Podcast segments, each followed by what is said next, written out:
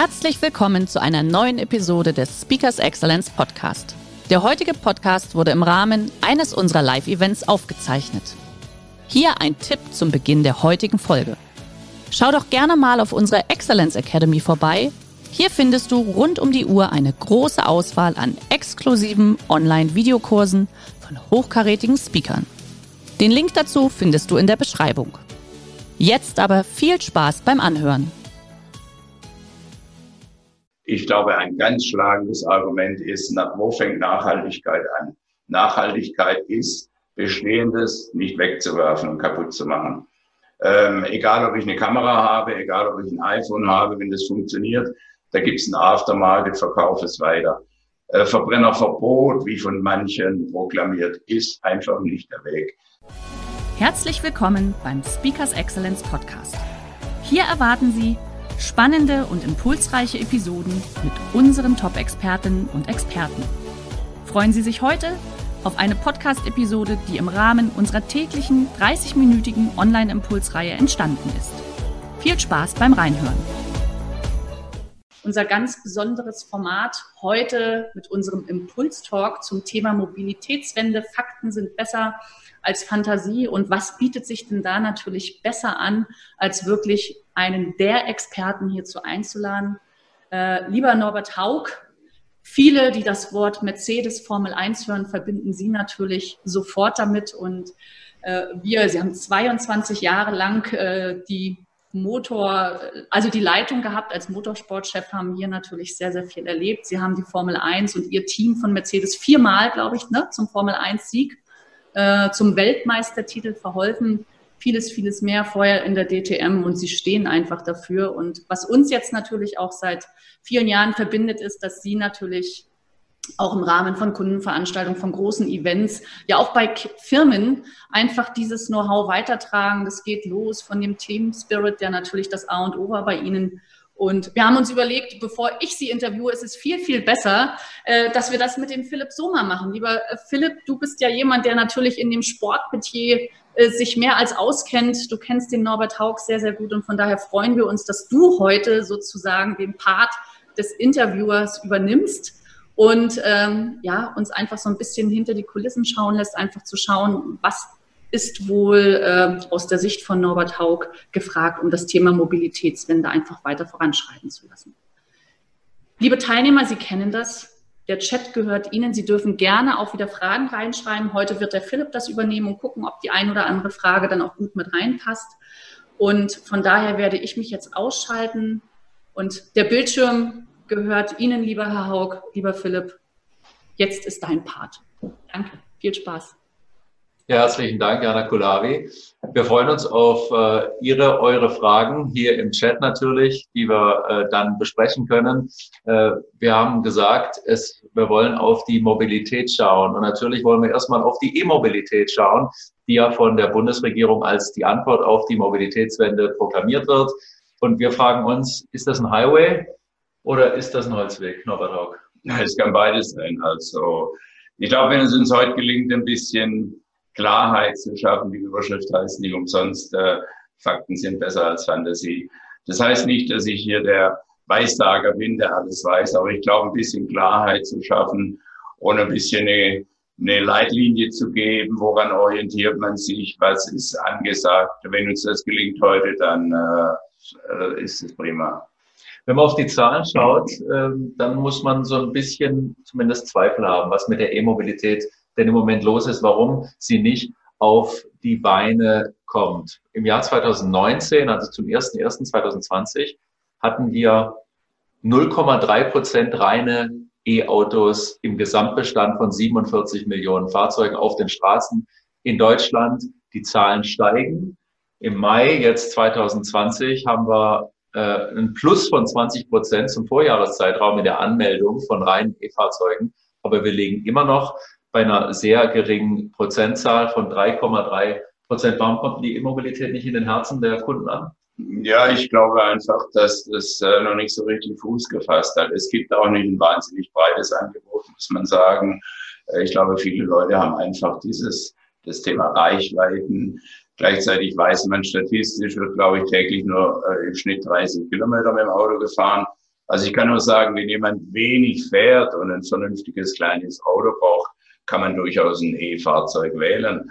Äh, da gibt es jetzt sehr gute Unterstützung, finanzielle Unterstützung, sowohl vom Hersteller äh, wie, wie äh, von, der, von der Regierung, die Prämien. Also man kann das sicherlich preiswert Auto fahren, aber es ist noch nicht so richtig bei uns angekommen. Ich glaube, die Mischung macht sie nicht. Und mir ist es auch ein echtes Anliegen, hier nicht als der Gegner des, der Batterie, des batterieelektrischen Antriebs äh, zu sprechen. Ich bin nicht der Motorsport-Pro-Mensch, sondern ich bin der Mensch, der versucht, eine vernünftige Lösung in der Diskussion mit Ihnen draußen, dass wir einfach eine gewisse Leitlinie geben, was macht Sinn. Und wenn uns das gelingt, dann blickt man ein bisschen besser durch in diesem Dschungel. Der ist nicht leicht durchblickbar, ganz klar. Aber äh, vielleicht hilft ja unsere, unsere kleine Austausch dazu. Ich denke, Norbert, alle wollen umweltfreundlich fahren, aber eben auch bezahlbar fahren und praktikabel fahren. Das ist sicher das, für was viele Leute wünschen in diesen Zeiten. Und da muss man sich natürlich fragen, du hast die Reichweite angesprochen. Klar äh, werden viele nicht diese 450 Kilometer brauchen, die die besten äh, E-Autos denn tatsächlich auch hinbekommen. Aber die Frage des Preises ist es natürlich auch, gerade in Zeiten von Corona. ADAC hat gerade neulich was rausgebracht, da war das billigste äh, Fahrzeug bei etwas mehr als 20.000 Euro. Ist das ein Knackpunkt? Auch ganz, ganz bestimmt. Und ich meine, wenn man durch die Angebotspalette geht, dann sind es auch sehr viele europäische, japanische äh, Autos, die angeboten werden. Äh, bei uns wird es demnächst ein Massenauto ja geben von VW zu dem Thema. Äh, das ist leicht verzögert, das kann man auch verstehen. Aber ich sage mal so, ab dem Herbst wird man sehen, ob dieser, diese, diese E-Promotion greift, was ganz sicher ist. Äh, und da sind wir wieder bei Fakten. Zur Luftentlastung trägt die Anzahl der Autos nicht bei auch wenn wir mittlerweile rund 50 Prozent regenerative, Energie haben, so haben wir eben immer noch die Hälfte aus äh, fossilen Brennstoffen. Äh, die, die, dieser Strom wird benutzt von den Autos natürlich. Und äh, das, das ist äh, nicht messbar, was das zur Luftreinhaltung äh, beiträgt. Der Weg soll durchaus der richtige sein, aber das muss in einer ganz anderen Masse passieren sonst äh, verpufft der Effekt. Der ist gar nicht, der ist gar nicht vorhanden. Aber du hast es gesagt, es gibt ja immer die schönen Zahlen. Nie war der Anteil der erneuerbaren Energien so hoch. Im Stromsektor beispielsweise, da reden wir ja von 42 Prozent im Jahr 2019. Nur wenn man dann auf den Verkehr schaut, dann wird das Ganze schon etwas ja, bisschen äh, schlechter in äh, de, den Zahlen. 5,6 Prozent der Stromanteil erneuerbare Energien am Verkehr und der äh, Brutto-Endjahresverbrauch oder äh, da sind wir bei 17 Prozent, äh, was, der, was die erneuerbaren Energien anmachen am Gesamtstromverbrauch in Deutschland. Also da äh, müssen noch viele Hausaufgaben gemacht werden. Äh, siehst du da eine Möglichkeit, das noch deutlich zu erhöhen? Ja, es wird noch deutlich erhöht werden, wenn wir wirklich äh, einsehen zugeben, dass wir, dass wir billigen Strom importieren müssen. Äh, das ist nicht eine, eine Feststellung von einem, von einem ehemaligen Racer, sondern das ist Expertenurteil. Wir müssen aus Ländern, wo Strom leicht und äh, preiswert produzierbar ist, Ländern, wo Sonne scheint, äh, Ländern, wo es viel Wind gibt, müssen wir regenerativen Strom produzieren. Da kommen wir später auch noch auf das Thema Wasserstoff, was Sinn macht. Das sind ganz gigantische Investitionen, aber, um das auch ganz klar zu sagen, äh, der Klimawandel ist ernst zu nehmen, absolut ernst. Das CO2-Thema ist ernst zu nehmen. Und deshalb bin ich ein Verfechter dessen, was senkt den CO2-Anteil am meisten, ja. Und da sind wir mit den, mit den batterieelektrischen Autos noch nicht so ganz gut unterwegs. Da muss es eine Mischung in Zukunft geben von synthetischen Kraftstoffen, Brennstoffzelle, Wasserstoff. Äh, die Regierung hat ja jetzt sich ganz klar bekannt zum Pushen des Wasserstoffs, was ich sehr, sehr gut finde. Da muss was vorangehen. Und wir müssen zulegen. Ganz klar ist auch, dass wir die Pariser Klimaziele äh, 2050 niemals mit batterieelektrischen äh, Fahrzeugen alleine erreichen können. Also das, was den Verkehrssektor betrifft, da müssen synthetische Kraftstoffe dazu, da müssen äh, Lösungen wie Brennstoffzelle dazu. Ich glaube, dieses Thema Technologieoffenheit, das hat uns vorangebracht. Das hat das Auto überhaupt dahin gebracht. Auto ist ein Wohlstandsmacher, ein Wohlstandsfaktor in unserer Republik. Und ich glaube, diesen Gedanken müssen wir weiter äh, treiben. Da eine Begrenzung zu machen, allein auf eine Art und Weise, wie Autos gebaut werden, die funktioniert nicht. Und ich glaube, es wird auch nicht, was immer man tut, um äh, den Menschen das Autofahren weniger schmackhaft zu machen. Es gibt jede Menge Beispiele. Es gibt äh, Radwege, die wenig benutzt werden und dafür staut sich daneben der Verkehr. Jede Menge dieser Beispiele. Es wird nicht dazu führen, dass weniger Autos fahren, denn die Autos werden gebraucht, die werden auf dem Weg zur Arbeit gebraucht. Die werden übrigens nicht benutzt, um irgendwelche Umweltpolitik äh, zu ärgern. Nein, die werden benutzt, weil ich sie brauche. Und könnte ich darauf verzichten, würde ich das machen. Fahren Sie durch eine Nebenstraße in dieser Stadt Stuttgart, durch jede Nebenstraße. Warum stehen überall Autos? Ganz bestimmt nicht, weil es so viel Spaß macht, in Stuttgart Auto zu fahren, sondern weil ich dieses Gerät brauche. Genau so ist es. Aber du hast es angesprochen, das Pariser Klimaabkommen, man will weg von den fossilen Energien bis 20.000, bis 2050, weg von Diesel, Benzin, Schweröl, Kerosin. Der Klimaschutzplan der Bundesregierung hat für den Verkehr eine Reduzierung von 40 beziehungsweise 42 Prozent CO2 und eine Minderung bis 2030 gegenüber 1990 sieht das, sieht das Ganze vor. Und ein großer Punkt sind natürlich CO2-Grenzwerte auch für den Flottenverbrauch der Autohersteller. Und da gibt's ja eben diese Rechnung, dass ein E-Auto mit Null gerechnet wird, egal woher der Strom kommt, und äh, ein herkömmliches Auto eben mit dem äh, CO2, das es ausstößt. Äh, ist diese Rechnung korrekt? Kann man das so machen? Nein, die ist nicht korrekt. Ich meine, da müssen wir, müssen wir die, die führenden Wissenschaftler fragen. Die, die Rechnung ist natürlich überhaupt nicht korrekt. Die soll ein Weg dazu sein, das E-Auto schmackhaft zu machen. Das verstehe ich durchaus auch ein Hybrid gleich Null zu schalten und ein E-Fuel, was CO2-neutral funktionieren kann, nicht anzurechnen, ist sicherlich nicht der richtige Weg.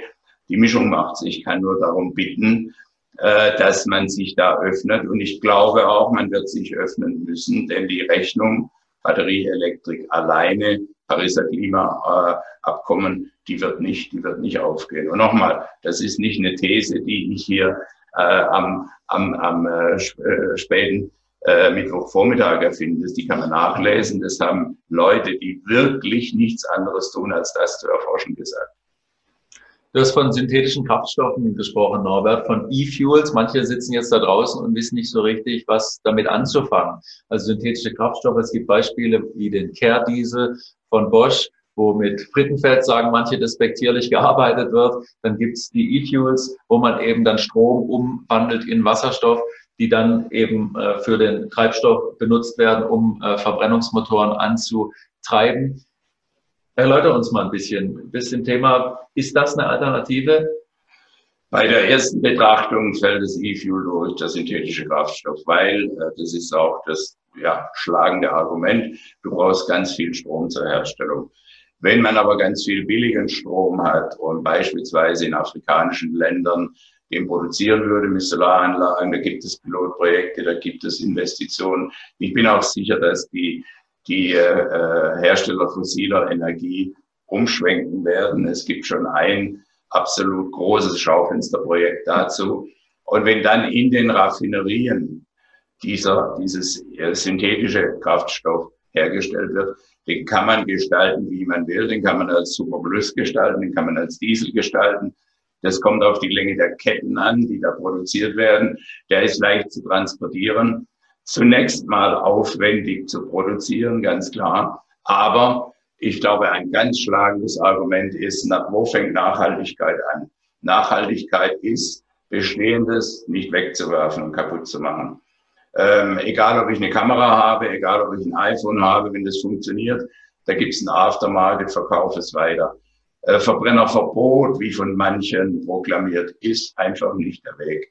Den Verbrenner mit E-Fuel betreiben, ist ein klimaneutraler, ein, ein, ein CO2-neutraler äh, Betrieb möglich, denn das CO2, was verwendet wird zur Produktion des E-Fuels, kommt aus der Erdoberfläche. Es wird nicht reingebohrt und was Fossiles rausgeholt, sondern es ist oben. Es wird aus. Das ist eh schon da. Genau, es ist eh schon da. Es ist ein Kreislauf. Und daher der Begriff CO2-Neutralität. Ich glaube, dem Gedanken mehr Aufmerksamkeit äh, zu schenken, ist, ist absolut wichtig. wird ganz klar äh, blockiert vom Umweltministerium heute. Ist übrigens nicht europaweit so gesehen. Das deutsche Umweltministerium äh, sieht das so und blockiert das auch. Und ich glaube, da müssen mal alle Interessenvertreter, das sind große Bewegungen jetzt unterwegs, vernünftige Bewegungen, die müssen da vorstellig werden und ein, äh, einen Plan 2030 machen, 2030 plus. Also wir werden nicht morgen die Tankstellen mit E-Fuel befüllen können. Aber wenn wir E-Fuel produziert haben, synthetischen Kraftstoff, können wir die Tankanlagen, wir können die Zapfsäulen benutzen, wir können die Tanklaster benutzen, die dann hoffentlich mit Brennstoffzelle fahren bis dahin. Und dann wird äh, ein klimaneutraler Verkehr daraus. Und das muss unser Ziel sein. Das CO2-Thema ist eminent. Wir, wir müssen absolut danach schauen, dass CO2-Werte nach unten gehen. Und dieses E-Fuel kann einen ganz, ganz entscheidenden Beitrag leisten. Nicht morgen, aber absolut übermorgen. Wir müssen aber an den Start gehen jetzt damit. Hm. Es gibt diese E-Fuels tatsächlich schon in synthetische Kraftstoffe. Äh, es gibt beispielsweise für Dieselfahrzeuge einen synthetischen Diesel in der Norm XTL-Diesel. Der ist aber äh, in Deutschland, wie du erwähnt hast, Norbert, nicht zugelassen. In Frankreich werden äh, viele PKWs inzwischen schon damit betrieben oder dürfen damit betrieben werden, auch Lkw oder Baufahrzeuge. Warum tut sich denn die deutsche Regierung da so schwer damit, das zuzulassen? Ja, also meine Information, der Stand ist der, dass es im, gerade im Umweltministerium der Bundesregierung, Bundesrepublik nicht so gesehen wird. Ähm, und ich glaube, da muss man einfach nochmal mit Vehemenz dran. Ich weiß nicht, welchen Druck die Autoindustrie da gerade macht. Klar ist auch, dass in einer schwierigen Lage, wie wir, wie wir die jetzt haben, äh, die Autoindustrie nicht fünf Wege parallel gehen kann und Entwicklungen betreiben. Ja, muss man absolut verstehen. Aber da wurde jetzt der batterieelektrische Weg gegangen. Den, den, den, das Rad drehen wir auch nicht mehr zurück. Aber ich glaube, äh, äh, wir werden glauben gemacht, dass das die Lösung für alles sei, was Verkehr, Automobilverkehr, Individualverkehr betrifft. Und das ist es nicht. Ich glaube auch nicht, dass, dass der Versuch der Verunmöglichung des Autofahrens, dass der Raum greift. Ich glaube nicht, dass wir im letzten Jahr das Auto groß promotet haben. Das Auto hat uns wirtschaftlich groß gemacht. Es wird sehr, sehr viel an vielen Ecken gegen das Auto getan.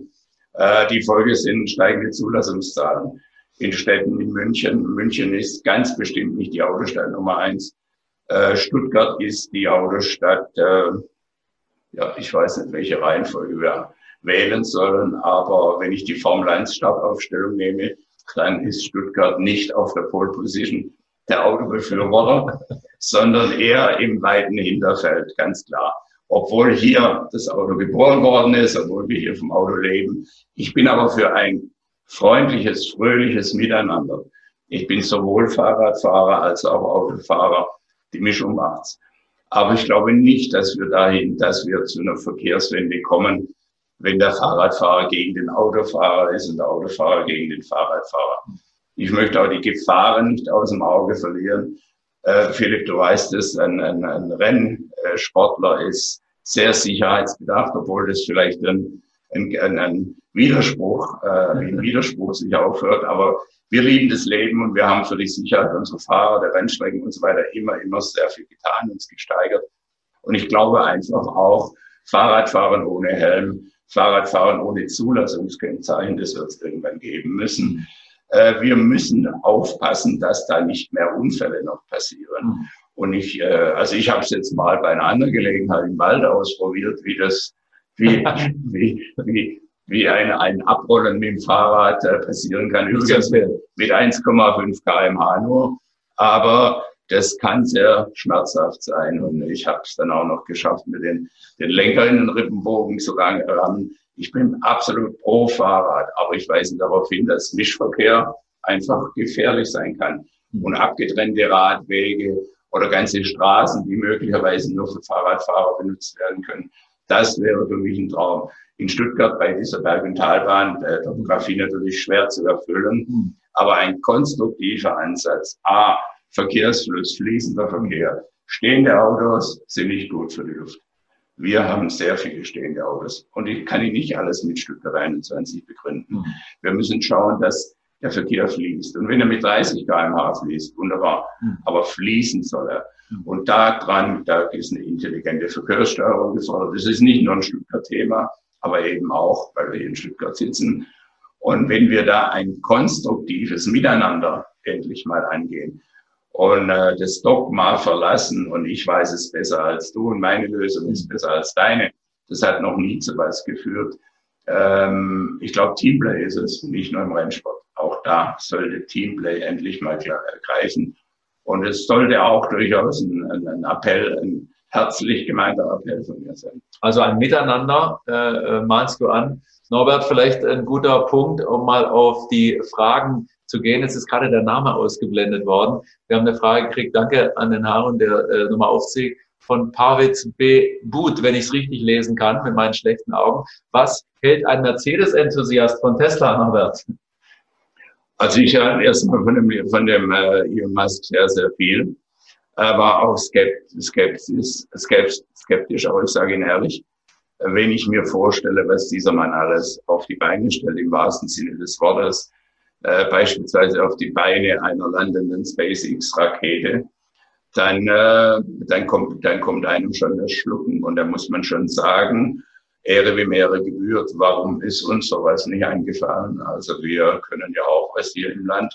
Aber wenn Sie sehen, was die Apples, die Amazons, äh, die Masks aufgestellt haben, dann müssen wir neidlos anerkennen, dass da ganz ordentlich die Post abgeht. Und wenn ich neben meinem Tesla-Projekt auch noch ein SpaceX-Projekt habe und wenn ich dann noch irgendwo von der NASA angemietet werde, das muss man sich vorstellen. Und ich glaube, Philipp, wenn wir uns das hier in diesem Raum oder woanders vor zehn Jahren erzählt hätten, dann hättest du mich gefragt, es jetzt ein bisschen länger geworden gestern Abend oder, oder woran liegt denn das? Also das, da ist mächtig was in Bewegung gesetzt. Was Tesla sicherlich kann, äh, ist mit der Batterie, mit der Reichweite, die haben eine ganz gute Leistung da vollbracht. Die nehmen es nicht so genau mit den Spaltmaßen und die sagen, who cares, Spaltmaße, wie, wie, wie weiter äh, die Lücke zwischen äh, Deckel und, und Karosserie ist, interessiert uns weniger. Aber was ihre Software, die Software-Updates, die Batterie betrifft, das muss man einfach ernst nehmen und das sollte äh, einfach ein Einsporn sein. Ich glaube, wir können das auch. Aber äh, Elon Musk hat mit Tesla nie einen Verbrenner gebaut, sondern gleich mit dem Elektroauto angefangen äh, war mehr eine Berg- und Talbahn als jetzt Plain Sailing von Anfang an. Äh, der hat ganz große Schwierigkeiten gehabt, aber der geht seinen Weg und das muss man anerkennen. Da ist was äh, bewegt worden. Wenn man die Marktkapitalisierung dieser Firma anguckt, dann äh, konnte man sich das vor einiger Zeit auch noch nicht vorstellen. Ob da alles äh, bestens ist, weiß ich nicht. Da wird auch über wie, wie, wie Mitarbeiter äh, behandelt werden und so weiter. Das kennen Sie alles, das liest man kann ich nicht reinblicken, aber die reine technische Leistung, die Pioniertat und da parallel noch die SpaceX äh, äh, zu bauen mit ähm, äh, Menschen, der noch nicht mal 50 Jahre alt ist, also das ringt mir schon jede Menge Respekt ab. Du hast gesagt, er geht auf jeden Fall die Post ab. Vielleicht auch äh, die nächste Frage. Äh, wir haben beispielsweise von Johann Kosek gehört, die Infrastruktur der E-Ladestation hat er angesprochen, genau wie Britta Behrens. Michel, ähm, wir sind hier in, mitten in Stuttgart. Passiert da genug? Kann da genug passieren, um wirklich für diese Masse an E-Autos, die die Bundesregierung ja auf die Straße bekommen will, eine Million bis 2022, ja ursprünglich geplant, zehn Millionen bis 2030, kann das überhaupt funktionieren? Gut, ich glaube, das ist ein, das ist ein riesen, riesen Schritt, die Infrastruktur aufzubauen, das zur Genüge zu machen, den genügenden Strom zu haben, den preiswerten Strom zu haben. Das sind schon einige, einige Baustellen. Und ich glaube, wenn, wenn wir uns jetzt gerade vorstellen, wir müssen ja Praxisbeispiele nennen. Äh, wir haben jetzt einen riesigen Ferienverkehr gerade. Äh, wir haben jetzt voll belegte Strände. Wir haben, wer, wenn man an der Autobahnraststelle, der Autobahntankstelle jetzt vorbeifährt, äh, da ist schon sehr, sehr gut belegt wenn der Tankrhythmus. Und ich glaube, da gibt es auch Durchschnittswerte von maximal fünf Minuten mit Zahlen und mit äh, reingehen, rausgehen, weiterfahren. Und wenn ich mir vorstelle, dass dieser, dieser Zeitraum nur verfünffacht wird, und wir sind noch lange nicht bei 25 Minuten, aber wenn wir beide heute, wir müssen uns umgewöhnen, wenn wir beide heute auf Reisen gehen, zu einem Rennen, um da zu berichten beispielsweise, und unser Stopp dauert 25 Minuten, dann sind wir das nicht, dann sind wir nicht daran gewöhnt. Mhm. Dann man muss sich umgewöhnen. Und im Moment dauert es 45 Minuten und länger. Ich muss die richtige Ladesäule finden, ich muss das richtige Kabel haben, ich muss das, äh, die richtige Card, Card haben, mit der ich runterladen kann, etc. Da gibt es eine Vielfalt, also da gibt es eine Menge zu tun. All das heißt nicht, das klappt nicht. Aber das heißt, du kannst nicht von da nach da switchen. Du kannst sehr wohl switchen, wenn du deine 15 Kilometer zur Arbeit fährst und wieder zurück. Perfekt. Kann ich auch jedem nur raten, äh, wenn, er, wenn er das mag. Vielleicht ist es die Lösung dann für die längere Reise über ein Leasing, über ein, äh, ein Rent-a-Car, über ein Abo-Angebot oder was weiß ich. Das wird immer mehr kommen.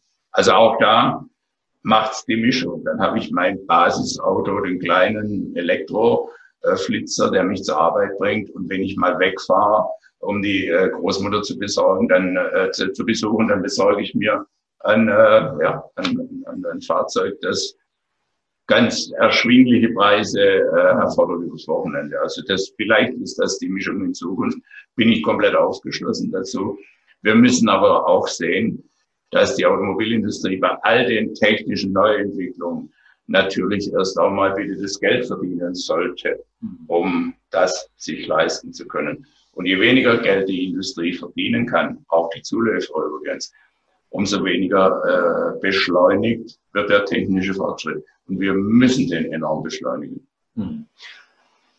Gerade hier in Stuttgart ist der Verbrennungsmotor natürlich das Brot- und Buttergeschäft. Das muss man ganz klar sagen. Es gibt diese Zahlen, dass äh, bei einem Zusammenbau von einem E-Auto äh, nur ein Mensch gebraucht wird, oder vorher sieben gebraucht wurden.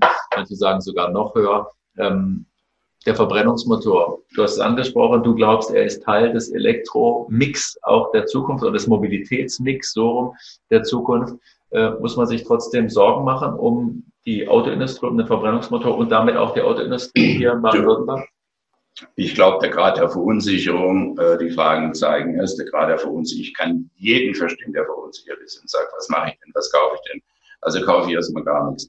Wenn ich gar nichts fahre, kaufe, dann bleibt der Durchschnitt, das Durchschnittsalter der deutschen Autos ist zehn Jahre. Und das ist nicht gut. Das ist nicht gut für die Luft, das ist nicht gut für CO2.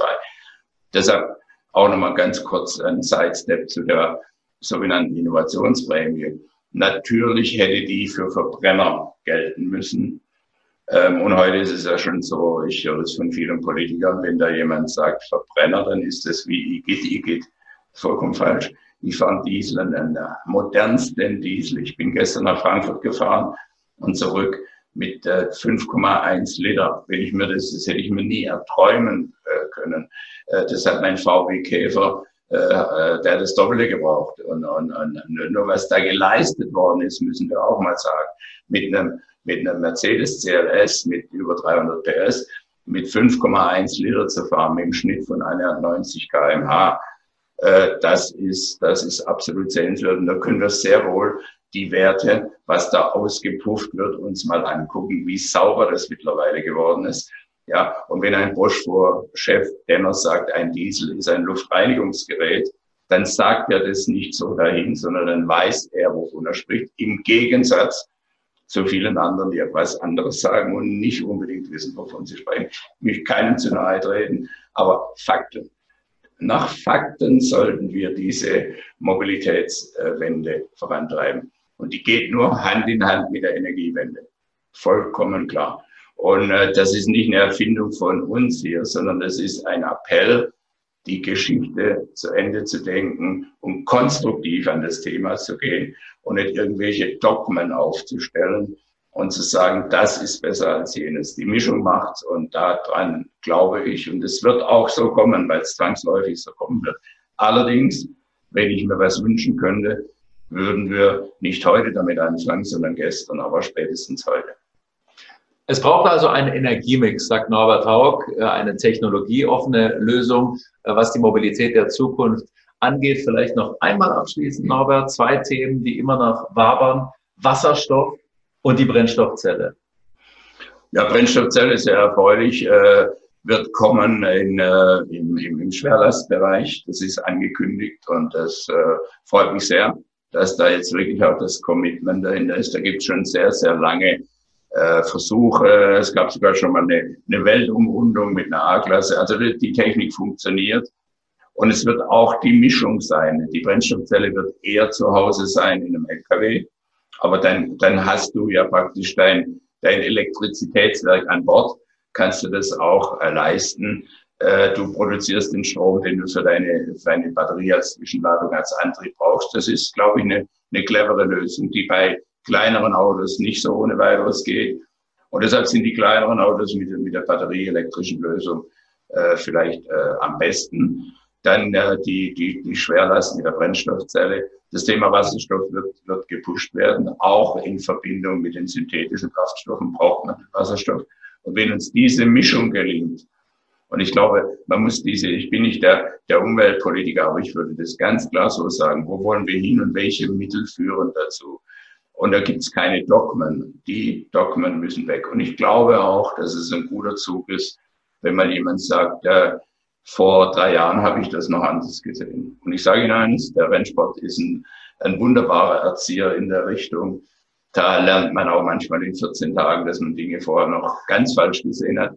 Und wenn es Ihnen die nächste zehnte Sekunde bringt, dann schwenken Sie so blitzartig auf die neue Meinung um und sehen dann den Erfolg. Und ich glaube, daran müssen wir uns festmachen. Und ich glaube auch, dass es nicht die beste Lehre ist, wenn, wenn äh, wenn der Biologe über die Physik spricht und der Physiker über die Biologie. Und solche Dinge haben wir eben gerade.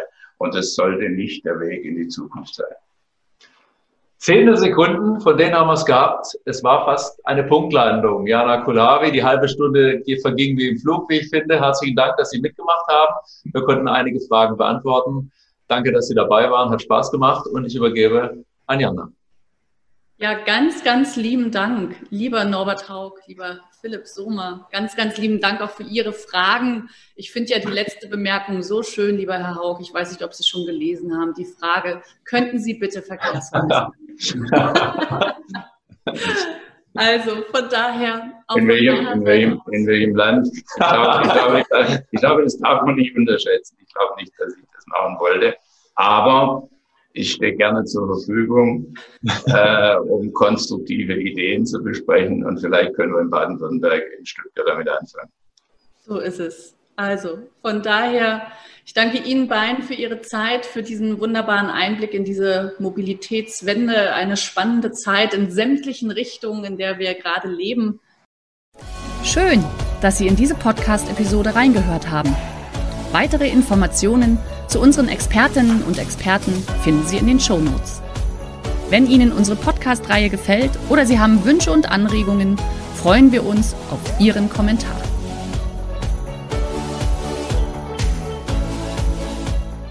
Der heutige Vortrag hat dir gefallen? Dann schau dich doch gerne auf unserem Kanal um oder sei live bei einem Forum dabei. Weitere Informationen findest du in der Beschreibung. Bis zum nächsten Mal.